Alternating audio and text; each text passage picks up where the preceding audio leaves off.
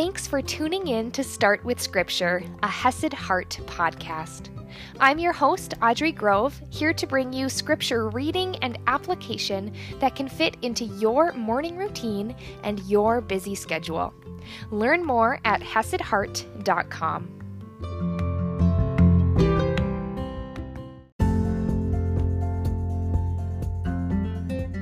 Good morning, my friends. We're continuing on this awesome discussion about kind of that gray area, right? Where things are not fully morally wrong as per the law of God, but the difference between helpful and harmful depends on the person, their past experience, and who they are.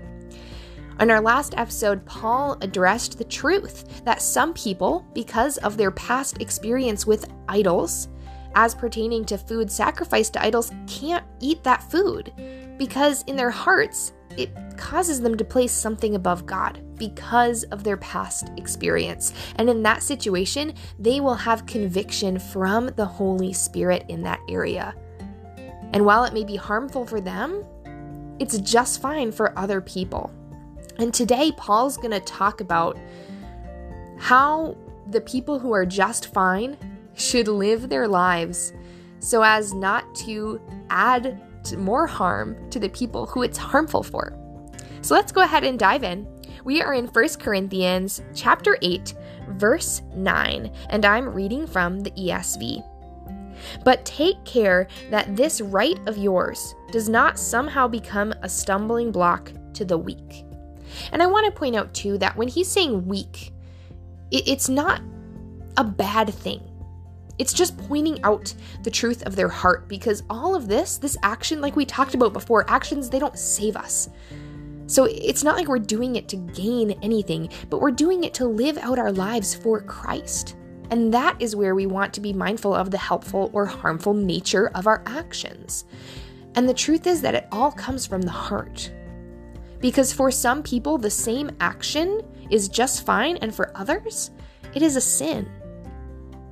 So it's not about the action because it's the same action, but it's about the heart intention behind it. And so when he's using this word weak, he's not saying it to degrade people, to demoralize people, to cut them down. Because remember, it's not about comparison, it's about love. But he's just using it to describe those people who, in their hearts, it is a sin. It is putting something in God's place. It is harmful in their hearts. And that's how he's using this word.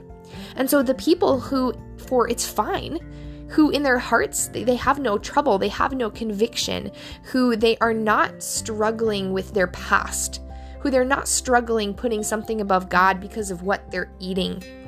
He's telling them, you know, be mindful that that you're not causing others to move into a harmful area. Don't be a stumbling block to them. He goes on, For if anyone sees you who have knowledge eating in an idol's temple, will he not be encouraged, if his conscience is weak, to eat food offered to idols? And so, by your knowledge, this weak person is destroyed, the brother for whom Christ died. Thus, sinning against your brothers and wounding their conscience when it is weak, you sin against Christ. Therefore, if food makes my brother stumble, I will never eat meat, lest I make my brother stumble.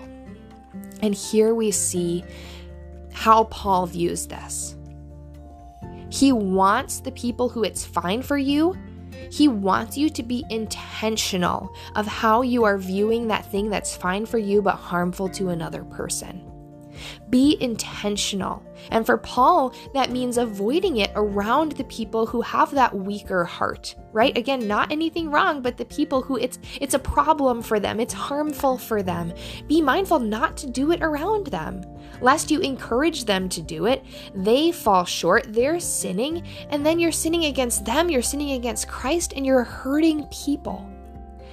And as I read this, and in my experience, and again, remember, I'm a person, right so so always be seeking scripture for yourself always be seeking god's wisdom holy spirit's guidance for yourself but for me this comes down to prayerful seeking of god's wisdom and conviction in each situation So, another division that we talked about, right, was this idea of marriage and singleness. So, doesn't mean because other people are called to singleness that you can't be married. No, of course not. But you do want to be mindful of how you're talking about marriage with a friend who's called to singleness. You want to be mindful of that.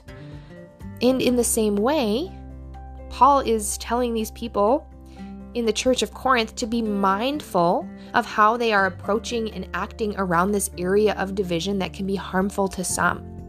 Now, for me, in the area of Christian yoga, I always encourage people to follow their conviction. I would never tell anyone who felt uncomfortable with yoga to do yoga. I would tell them to follow their gut, seek wisdom from the Lord, and go from there. And so it is a unique conviction for the situation, talking to Holy Spirit, taking guidance from Him, and asking Him, How can I protect those around me? When this action, this thing would be harmful to them in their heart, because it's all about the heart, how can I be mindful of that and protect them? And this, in my experience, is a situation by situation thing seeking Holy Spirit, asking for guidance, and paying attention to the conviction that He gives. And like I said, for me with Christian yoga, it looks like being totally honest, never pushing someone to do something they're uncomfortable with, but actually encouraging them to use discernment in their own hearts and in their own practices. Discernment that's also paired with finding that foundation of truth, which, by the way, for yoga, is the truth that yoga is a tool that it's not actually inherently tied to any religion. It's actually just a tool, like meditation, and it can be tied with meditation, it can be tied with prayer, both tools that are based on the heart.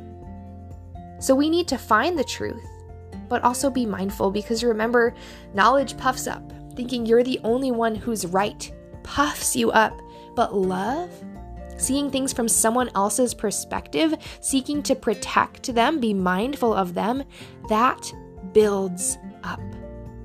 So, are there any areas in your life where you may disagree about something in this gray area, where you may disagree about something, but someone else thinks the opposite? Maybe it's politics. Maybe it's something, you know, in the church. Maybe it's something else altogether. But are there anything, anything in that gray area? Any things going on that you want to be more mindful of other people? If so, I'd invite you to spend some time with Holy Spirit asking for conviction where you need it, asking for direction, asking for wisdom. Seek that direction and seek love, seek truth, seek God instead of seeking yourself being right, instead of seeking arrogance in your own position and puffing yourself up. Seek love, truth, and the Lord. And I'll see you tomorrow morning.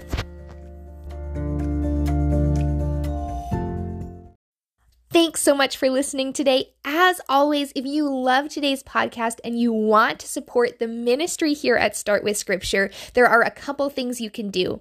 Go leave a review on something like Apple Podcasts or click that share button and send this episode to a friend. I appreciate you. I'm so glad you're here and I'm so proud of you for starting with Scripture.